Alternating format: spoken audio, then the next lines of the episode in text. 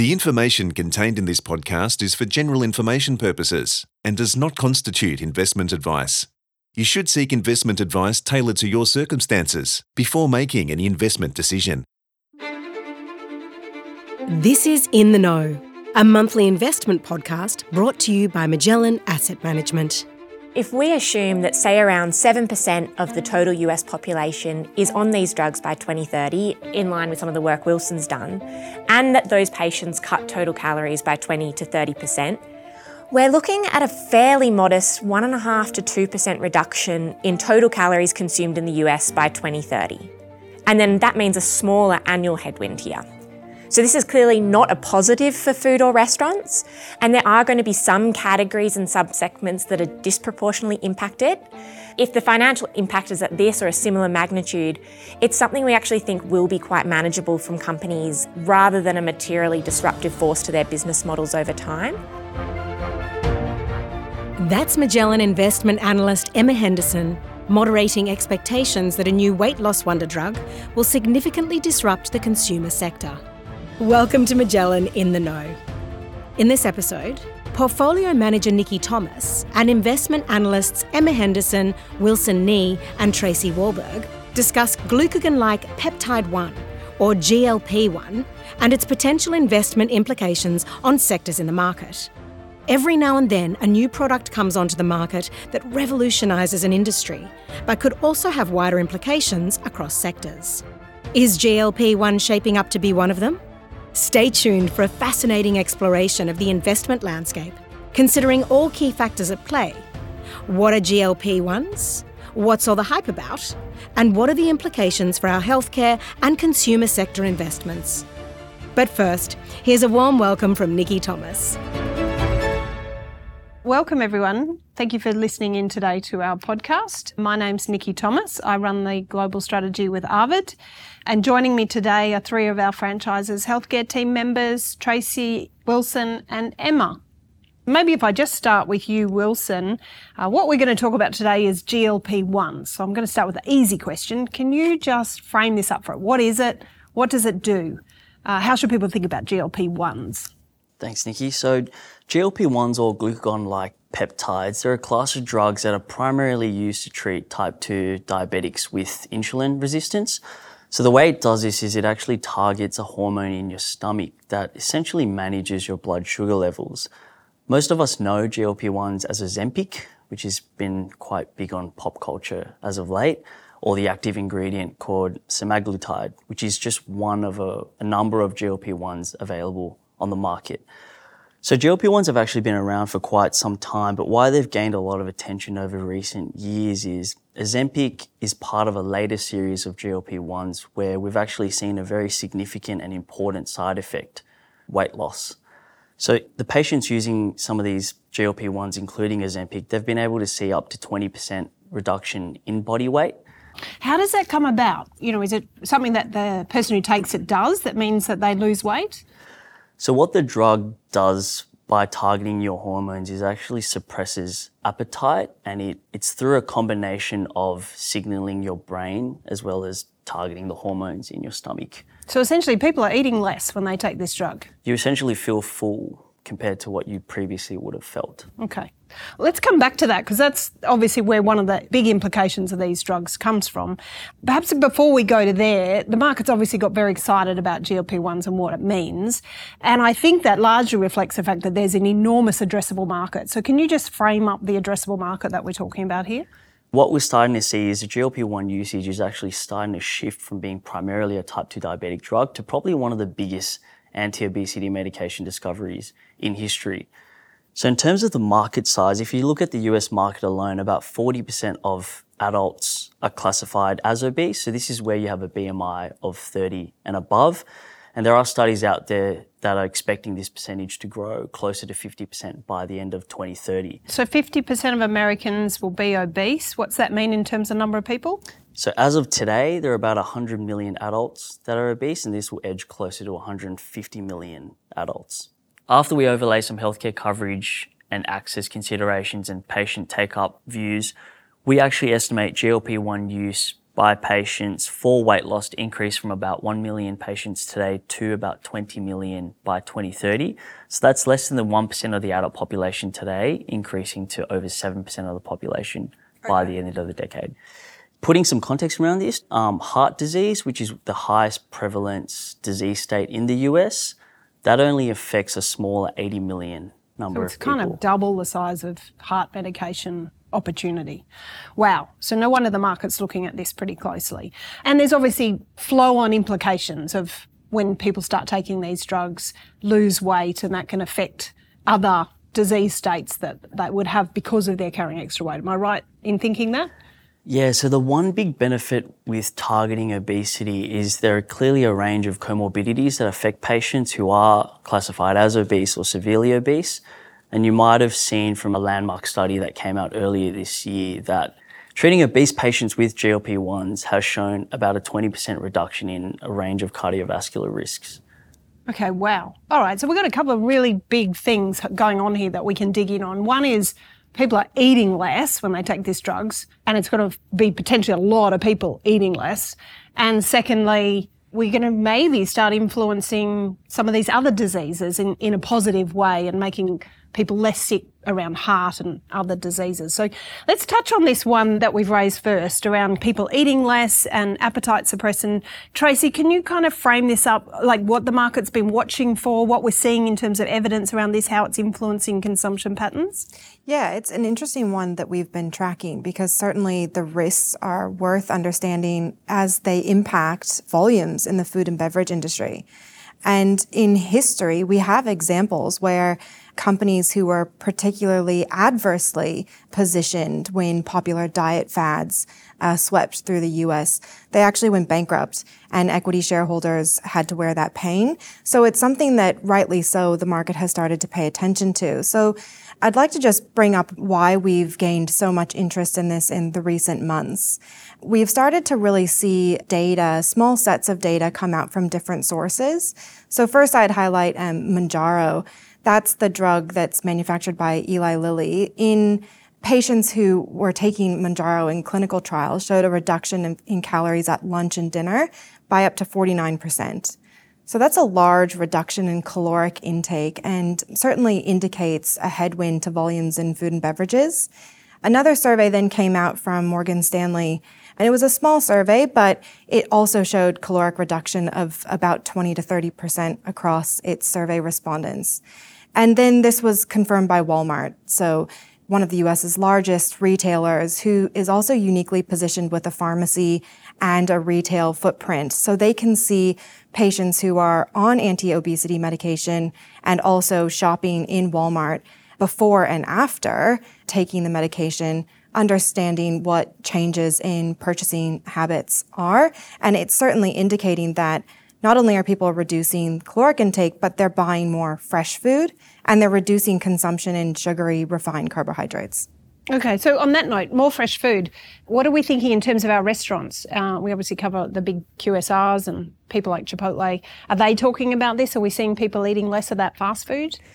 So we're not seeing any material financial impacts today, but we have spent a lot of time trying to think through how this potential reduction in calories and a potential shift, further shift towards a healthier lifestyle could impact the sales and earnings growth for the restaurant companies. So what we're really thinking through is, you know, could this drive fewer visits to your local restaurant? And how could this change consumer behavior in terms of what you purchase from a restaurant when you go there? So Trace has covered off on some of the consumer shifts that we've heard. You know, what might be interesting for me to add, Nikki, is that in the restaurant space relative to packaged food, there are also a couple of mitigants that we're thinking through to make sure that we're not overreacting to some of this news.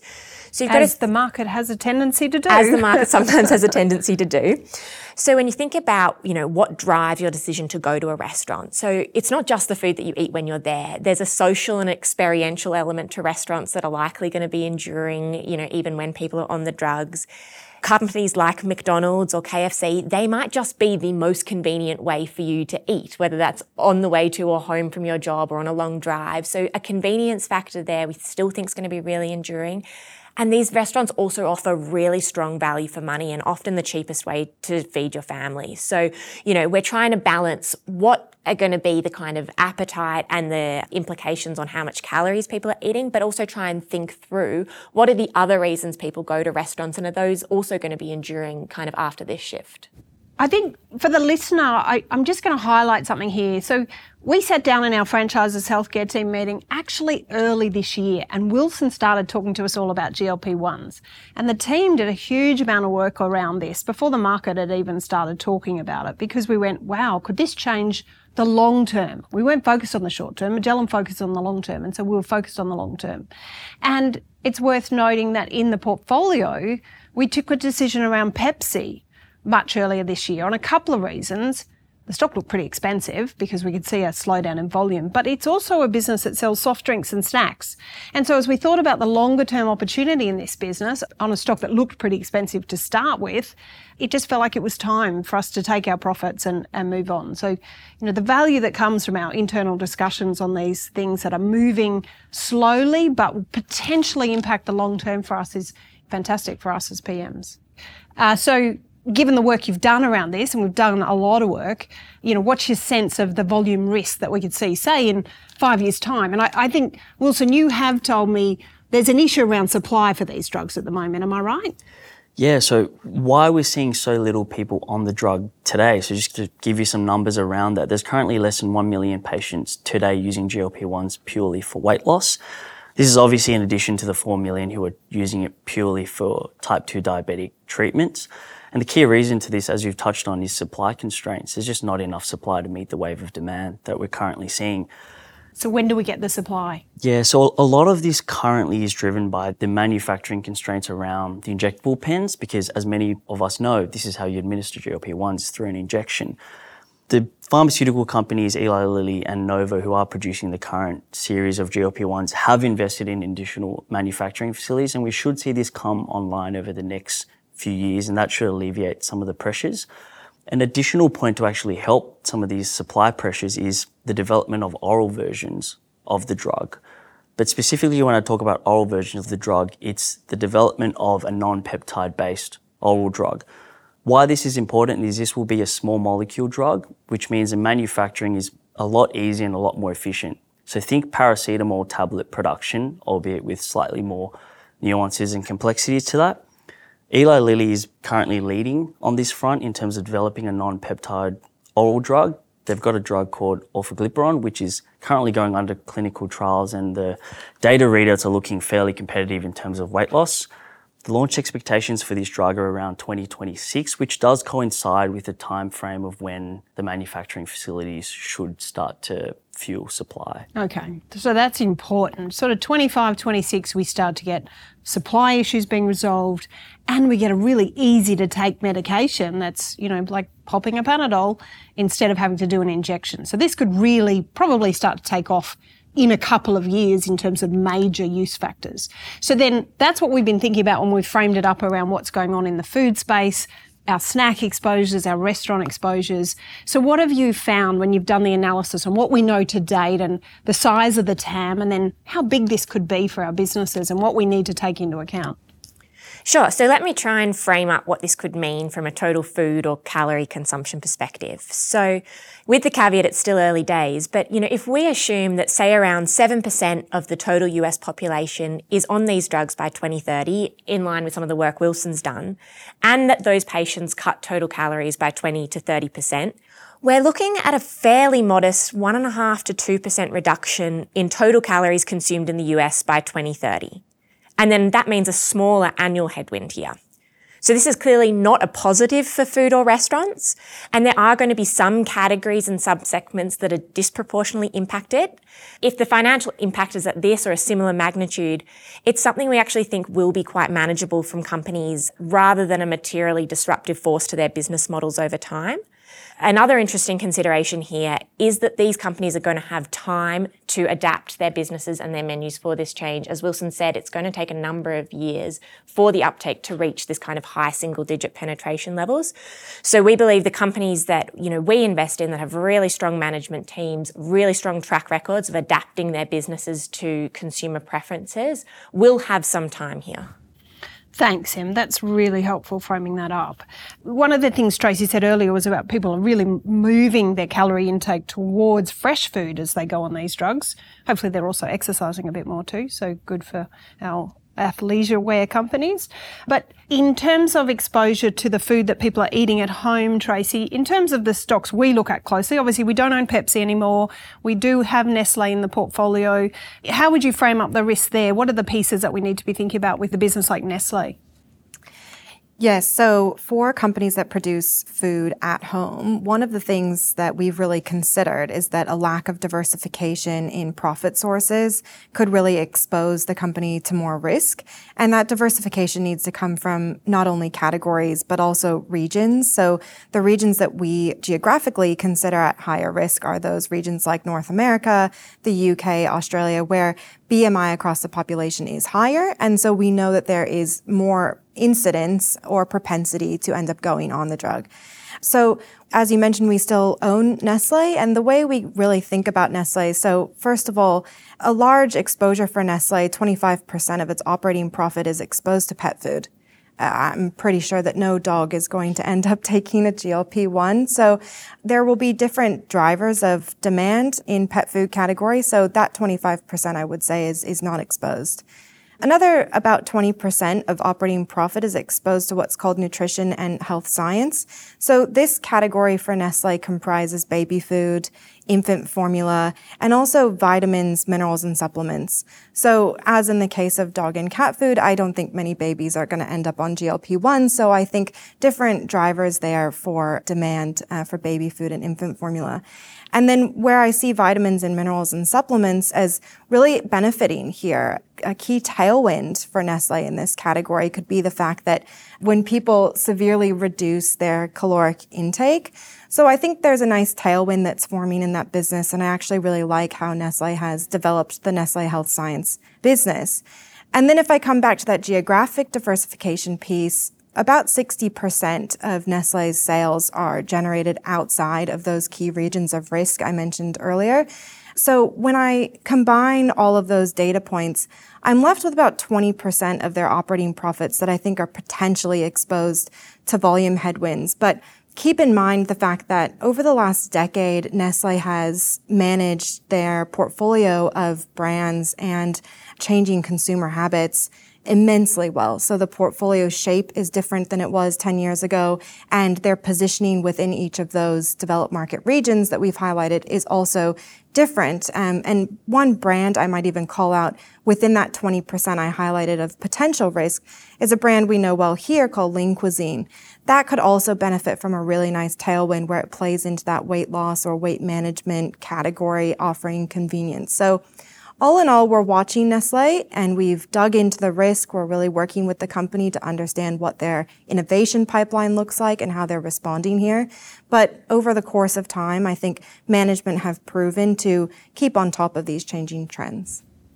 Thanks, Trace. I must say, whenever I sit down with the team, we talk about these sort of issues, it always reminds me the amount of in detail work that we do to make sure we're thinking about long term dynamics and not jumping around at what's going on in the short term in markets. And so it gives me confidence that we're going to nail this in terms of understanding where the risks are going to come from. The other thing I'd add is that I actually know some dogs that probably should take GLP 1. so. Okay, let's move on. I want to talk to you just quickly on Chipotle M. You and I both are a bit of a fan of this business. We think they're, you know, I think we share a view. They're fantastic managers and they've got a really unique place to play. But there would definitely be some people who would think Chipotle will be in the headlights of something like this. What are your thoughts around that? Sure. I think earlier on when we were thinking about this risk, there are a couple of reasons why you might think Chipotle could be, you know, at a pointier end of this. It's a 100% developed markets business, so from doesn't get the geographic diversification that Tracey mentioned. It also has a, quite a health conscious consumer. So if there is a new diet drug out there, intuitively you might think, hang on, this business is going to be at the pointy end here. But like Nestle, Chipotle is a company we've done a lot of work on internally, spent time with the company trying to understand, you know, what is their positioning here. And after that work, I think where I've got to is that Chipotle is actually on the right side of a lot of these changing preferences that we're seeing.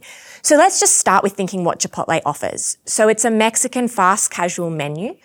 It's built on fresh rather than frozen ingredients. It offers these Mexican bowl products that are highly customizable and they're pretty well suited for consumers that are looking to increase their protein uptake and to switch towards fresher from, say, less healthy foods. So that menu positioning, I think, is actually, you know, that positions them really well. It's also a business like Nestle that has proven itself as being highly adaptable to consumer changes over time. If you think about Chipotle in its earliest days, for the first 10 years of its business, all it sold was burritos. But consumers do change what they're looking for, and today actually 70% of its menu are these customizable Mexican bowls. So they've already proven that this is something that they are strongly attuned to what consumers want. And even in the most recent years, they've taken that to the next level with a product line that they released called their Lifestyle Bowls. And this is really trying to show to consumers that are health conscious, that are up with the relevant diet trends, that Chipotle has something for them. So now on their menu, you'll see things like balanced macro bowls, keto bowls, paleo bowls. So I think this is a business that has product that's going to resonate well with an increasingly health conscious consumer. And like other businesses that we own, they have really strong pricing power and great management. So if they have to adapt their pricing architecture or their portion sizes as we see how this plays out, it's a business that we have a lot of confidence that they can really adapt to these changes. Thank you. I couldn't have covered that better, I don't think. It's uh, absolutely addressing the issues that we're trying to think about. The thing that jumped out at me when you talk about Chipotle is this is an innovative company. And you know, when I'm thinking about what we've got in the portfolio and what we might look to put in the portfolio, really strong management teams and innovation are things that I'm always looking for. So I'm going to go off in a different direction here. When I think about innovation, I think about one of the portfolio holdings we have more recently added to the portfolio, and that really is a lot around innovation and a super cycle of innovation that this company is talking about. It's also a stock that got a bit too cheap because people got excited about a risk around GLP-1s. And obviously Wilson knows what stock I'm talking about. So we're, we're thinking in the medtech space here. So maybe Wilson, can you just share with us your thoughts around the medtech risk from GLP-1s and then we might dig a little bit in on Stryker, let's see. Yeah, so as you pointed out, we have seen some acute impacts in the healthcare space from this GLP 1 trend. Majority of these impacts have been on the medical device companies. So, firstly, the more immediate first order impacts we have seen have been on companies that are essentially trying to achieve the same patient outcomes as what the GLP 1 drugs are doing. So, this is essentially treating type 2 diabetes and weight loss. So, these include some companies like diabetes management medical device companies, as well as some selling bariatric surgery surgical equipment. A more second order impact has also come via healthcare companies that are looking to treat the range of comorbidities associated with obesity. So we touched on earlier the clinical trial that showed a meaningful reduction in cardiovascular risks. Outside of cardiovascular risk, we've, we've also seen kidney disease and associated dialysis services companies be impacted. Sleep apnea medical device companies have also been impacted. But as you touched on, where we have seen a lower impact or even a net neutral impact has been on orthopedic medical device companies like Stryker. Why this is the case is there are patients who will slow the progression on to being diagnosed with knee osteoarthritis as they move down the BMI scale and lose weight. But there are actually important offsets that we need to think about here. There is a subset of the obese population with knee osteoarthritis currently that actually are unable to obtain surgery purely because of the heightened health and surgical risks associated with their weight. Aside from this, we're also seeing patients where as you come down the BMI scale, activity levels actually increase. So this over time should put pressure on the joints to actually spur additional orthopedic volumes. So really the market overreacted to this risk in our view. There's there's a few small pockets where businesses could be a little bit disrupted, but across medtech, it, it probably plays in both directions, and overall, these businesses will, will come through this in good shape. Yeah, so as you noted, it's such a long dated risk given the supply constraints and the current costs and affordability issues that I think there was just a general market fear about what this thing could do. So you just mentioned then affordability issues. So we haven't fleshed that out. Can you just give us a sense of, obviously at the moment you're telling me these products aren't actually that affordable.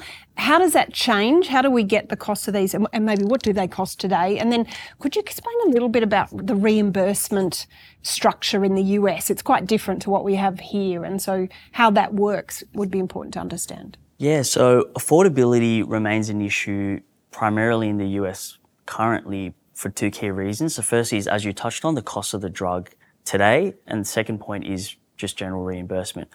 So, firstly, on the cost of the drugs, many people might have seen headlines on the out of pocket expenses relating to these weight loss drugs as being quite high. So, Wegovy, which is the weight loss version of Ozempic, it has a list price of over 1,000 US dollars per month in the US.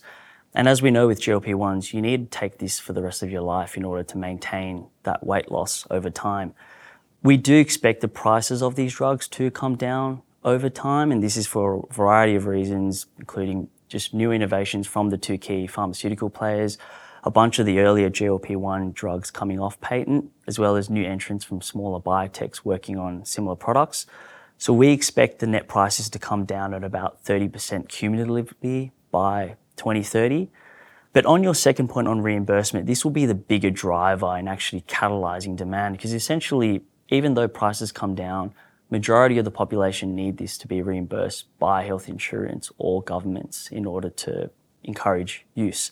So as of today, the payers have been quite reluctant to widely reimburse GLP-1 for weight loss. This is purely because of the sheer cost of the program. We spoke about earlier the number of people that are obese and will likely take up this drug. Well, so, what about in Australia? Are Medicare reimbursing this for anyone? We've heard from key opinion leaders that this has the potential to essentially bankrupt a lot of government healthcare systems around the world. Currently in Australia, Medicare reimburses for type 2 diabetes use, but similar to other health systems around the world, GLP 1 access for weight loss is rather more restrictive, and that's purely from a cost perspective. We have seen some health systems like the UK move first in terms of introducing weight loss coverage for GLP 1 use. But what's happened is it's a rather restrictive criteria that they are applying to patients. So it's essentially targeting the more vulnerable obese patients, are higher up the BMI curve, as well as more evidence of comorbidities. And we think that's the model that a lot of health systems will follow suit in order to stagger the cost of this drug over time. Okay. So watching the NHS is going to be interesting in terms of how this evolves. It's probably a good lead indicator on where we might go. It's going to be a big out of pocket if you want to go down that path. Yes. Well, actually, what I've heard is that some private health insurers in Australia will cover it for weight loss, okay. particularly Mounjaro, which was just approved by the FDA for weight loss. Yeah. So it's on okay. label, therefore. Right. So once you end up on label, then the private health insurers start to step in. Is that the same in the US? Yeah. So the US, we have seen commercial coverage steadily improve. So there is a subset of the commercial population currently being approved for coverage for weight loss drugs, and that should continue over time. Medicare reimbursement in the US will take a lot longer, just given there are statutory barriers that need to be repealed. But our estimates is that by the end of the decade, we should see a considerably higher number of reimbursement. It feels to me like a bit of an inevitable, to be honest, given the early clinical trial data we've seen from Eli Lilly and how much getting people's weight down actually helps with these other comorbidities. It just seems crazy that the governments and private insurers won't adapt. They might have to move some of their budgets away from, say, cardiac diseases and towards helping people take these drugs because it has such broader implications. Does that seem reasonable? Yeah, so the steady price declines we talked about and rebates and discounts, these will help the coverage conversation over time. But the bigger driver and what we've seen the pharmaceutical companies like Eli Lilly and Novo do is this continual build up of evidence to actually prove that treating obesity isn't purely an aesthetic benefit for patients. It's actually touching on a whole raft of other comorbidities where there are high prevalence rates, like as you mentioned, cardiovascular risk and kidney disease. You said something earlier, Wilson, that sparked a question in me. You said that people have to stay on this drug forever. So you take it, you get thin, your results start to look good. Do you think people are going to stay on it forever? Yes, in order to maintain weight loss and the benefits of this drug, you need to actually stay on it for the rest of your life. What we have seen from clinical trials relating to GLP 1s, and as well as what we know from just general pharmaceutical usage for array of other disease states, is patient compliance isn't great. So, our view and the market's view is over the longer term, average duration should be about eight months out of a year where patients are on this drug. So, just jumping in on Wilson's point where compliance is low and people go off of the drug, I think there's an element of consumer behavior here we also should pay attention to in terms of how it will translate to the food and beverage space, in that consumers might believe that the weight loss will stay off. And unless they've permanently adopted a healthier lifestyle and they don't transition back to old lifestyle habits, they will gain the weight back. Consumer behavior tends to trend towards old lifestyle habits. Old habits die hard, as the saying goes. So, you know, it's still early days. We don't have enough concrete data to say definitively, but there is a world where this presents as another yo yo dieting fad. Okay, and that gets me then across to just thinking about this 20 to 30% reduction in calories that we've been talking about, maybe even bigger than that. So I guess if we're reducing calories, we're eating less, that must be a volume hit for our companies. How have we tried to model that when we've thought about our restaurant and food franchises that we own in the portfolio? Yeah, let me take this for how we're thinking about it for the fast food chains that we own. I'm really thinking about this in two different ways. There's the developed markets, so North America, Canada, the UK, Australia. And I think these developments, you know, rightly should make us cautious how we think about volume over the longer term. And then I'll come back to emerging markets later. But just for some context, so Nikki, as you know, a typical US fast food restaurant targets to grow its kind of same store sales or sales from existing stores by two and a half to 3% each year. There's a small portion of that that's volume, so maybe about 1% is transaction growth every year.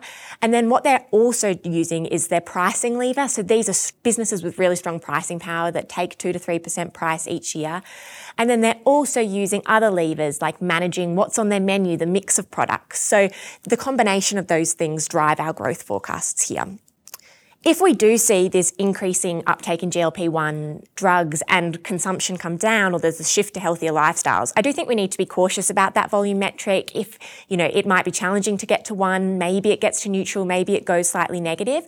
But what we have confidence here is that there are other levers. So whether it's price, whether it's being really clever with how you restructure what you're offering on your menu to help mitigate that, there are some offsetting factors that we're taking consideration when we're looking out on the long term here. The other key consideration, and Tracey mentioned it earlier, was geographic diversification. So, when it comes to markets like China and Africa and India, we aren't modelling volume headwinds here from GLP 1. In these markets, the demand that consumer food companies and the restaurant companies are benefiting from are driven by different structural tailwinds. We're benefiting from urbanisation, rising middle class incomes, and these are growth drivers that we think will be sustained. So I think geographic diversification is a really important consideration. And just to give you an example, Yum Brands, which is a fast food chain, it's important to remember that today this business generates 60% of its earnings and more of its growth from outside of the US and has a really strong and healthy diversified emerging markets, which is a really strong pillar to our thesis. So yes, we are being conservative when we're thinking about volume for developed markets, but also considering the geographic diversification. Thanks, Em. That's helpful. I think the one thing that we haven't touched on here around GLP 1s really comes to the two big guys who are making it at the moment. So, Eli Lilly and Novo Nordisk obviously have been incredible stock performers in the last one to two years as the market's woken up to this opportunity. And the fact that they're really the only guys in town at the moment with the pipeline on GLP 1s. Can you tell us what your thinking is around these businesses? You know, have we missed the boat here or should we be chasing after it? What are your thoughts? Yeah, so I think from our discussion, it's clear that Eli Lilly and Novo are currently the two clear winners from the pharmaceutical industry in this space. And if we look at what's currently on market in terms of drugs and what's in the pipeline, it looks like that will remain the way for quite some time. Valuation has been a key consideration for us, and in order to justify the valuation for these two names, as you said, there's been significant share price moves over the recent year. To justify the valuation as long-term investors, I think we need to have high conviction that this will remain as a durable duopoly over the long term. The risk I'm thinking about is competitor drug entries outside of Eli Lilly and Novo. We know the pharmaceutical industry is highly competitive. We know all the big competitors are investing heavily in this space. And what's more interesting is there are a range of biotechs out there, including Zealand Pharma, which have published early data that looks fairly competitive in terms of weight loss potential and patient efficacy. So pricing risks with new entrants is something I'm certainly thinking about with these two names. The other consideration is, and this is something we've always thought about in terms of our investment criteria for healthcare companies, is we've always had a strong preference for pharma companies with diversified drug assets. So this is where no single drug asset accounts for the material proportion of group earnings over the long term. And what this does is it actually mitigates any scientific risk that is involved in actually forecasting individual drug assets. We've had changes recently by the US government on the back of the Inflation Reduction Act that look in effect, even though it's not what they've said they're doing, in effect, they've reduced the patent life on about 10 drugs, I think. Do you think these guys are going to come up for discussion around things like that, where the US government is going to start actually capping the opportunity for this whole massive TAM? Yeah, that's a really good point, Nikki. So the US government introduced the IRA with the primary purpose of decreasing the cost of drug spend by Medicare. And what that's actually done is it's one of the more monumental changes in pharma legislation where Medicare is actually able to negotiate drug prices for the first time. And as we talked about earlier, the size of the obese patient population is large and is continuing to grow. And if we think about how many people might actually get on this drug, this could potentially be a very big spend for Medicare once reimbursement and coverage comes through. So you are very right to point out the fact that this will likely be in the crosshairs of the US government and the IRA it feels like a pointy opportunity for them if they're trying to reduce healthcare costs in the US. Obviously, pharmaceutical companies have an amazingly powerful lobby group, so we don't want to be too sanguine about that, but certainly something that we we will have to think about when we think about our coverage in the pharmaceutical space. Yes, and there are drugs certainly in the pipeline by Novo and Lilly which have promising potential to actually achieve better weight loss than the current Ozempic like drugs on market. Um, is there anything in your coverage area that you think's worth just bringing out in terms of our discussion around GLP-1s? I touched a little bit about athleisure wear and people getting out and exercising. But anything interesting in you know the broader coverage universe that we're thinking about that could actually get affected positively or negatively by how this evolves? Sure. So we've spent a lot of time talking about food and beverage and restaurants, but elsewhere in the consumer sector, you know, this also could have some interesting um, flow-on consequences that we're looking out for. So you mentioned athleisure or sportswear. This is a category that over the last decade has already been gaining share of total apparel spend or share of wardrobe. You know, just supported by an increasing consumer focus on health and wellness, as well as kind of casualization and work from home trends. What we've learned from consumer surveys like the Morgan Stanley survey is that when consumers start taking these drugs, at least on a self reporting basis, they're noting a material step up in the amount of exercise that they're doing. So this could actually be a really nice additional structural tailwind for that category. So that's sportswear. Another interesting and perhaps less obvious beneficiary here could be fashion apparel. So, you know, Wilson said before that people are losing potentially up to 20% of their weight not only may you want to go out and buy new leggings or new joggers, but you're probably going to have to refresh a large part of your wardrobe. And if you think about, you know, a key staple like item like jeans, we could also see some extra waves of demand coming through from here. So obviously very early days, but yeah, it's going to be really interesting to see what other parts of the consumption landscape could either be winners or losers here. Interesting. And Tracey, was there anything in your area that you thought would be interesting to bring out? Yeah, one of the things we haven't talked about so far is coffee. It remains unclear the volume headwinds we should expect from the coffee industry. And the reason I bring this up is because back to our Nestle conversation, they remain quite exposed to coffee. It's a great business with a lot of structural growth. They've built these really nice brand ladders with Nespresso and Starbucks at home and Nescafe. And they over index to coffee in the US, and it's Nespresso is growing double digits there, as an example. So, what we know from early studies is that heavy drinkers of coffee, let's say you have three coffees per day, have actually reduced to one coffee per day. And light drinkers of coffee have actually reduced their coffee consumption altogether. Is that about weight loss or health or? Yeah, we're not certain. We're not certain if it extends to other kind of habits and rituals that someone might have. Maybe that can kind of correspond to the alcohol reduction as well. Or is it the sugary or fat content that corresponds Goes with the coffee? in your coffee. That's Yeah, right. So is okay. it the milk and the sugar? And then could people then prefer an espresso or a piccolo and the coffee consumption alters? So it remains unclear, but that's a, an area that I'm watching. You just touched on alcohol. So people are drinking less alcohol when they go on these drugs? Yeah, significantly. So, what we mentioned before in the Morgan Stanley data that came back, and again, that sample set was quite small, but significant reductions in alcohol consumption by survey respondents. And so, what we know from that survey is the number of respondents who said, I've reduced my consumption of alcohol was rather overwhelming. Up there with the number of respondents who said, I've reduced my consumption of cookies and baked goods and carbonated sugary drinks. So these are really the categories that stick out at the pointy end of the spectrum, so to speak. There are other categories such as rice and grains and instant soups or frozen meals, but that was more of a let's say 50 50 or 40% of respondents had really reduced their consumption there. Thanks, Trace.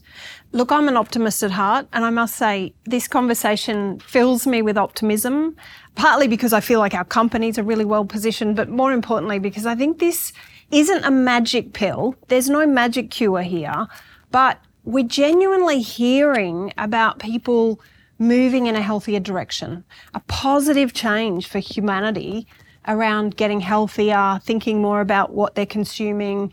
And so, if this helps galvanise a shift in that direction, we're going to see better disease and comorbidity and morbidity statistics over time, and we're going to see a healthier population. So, I, I feel like this is a cause for great optimism. I'm looking forward to the detailed work that we've been doing around Eli Lilly and Novo and understanding just how we frame up that seriously massive opportunity that's clearly looking out in front of us and how that will play out over the next few years. But thanks, guys. I really appreciated your insights on each of these topics that we've covered off here today and uh, look forward to the next one.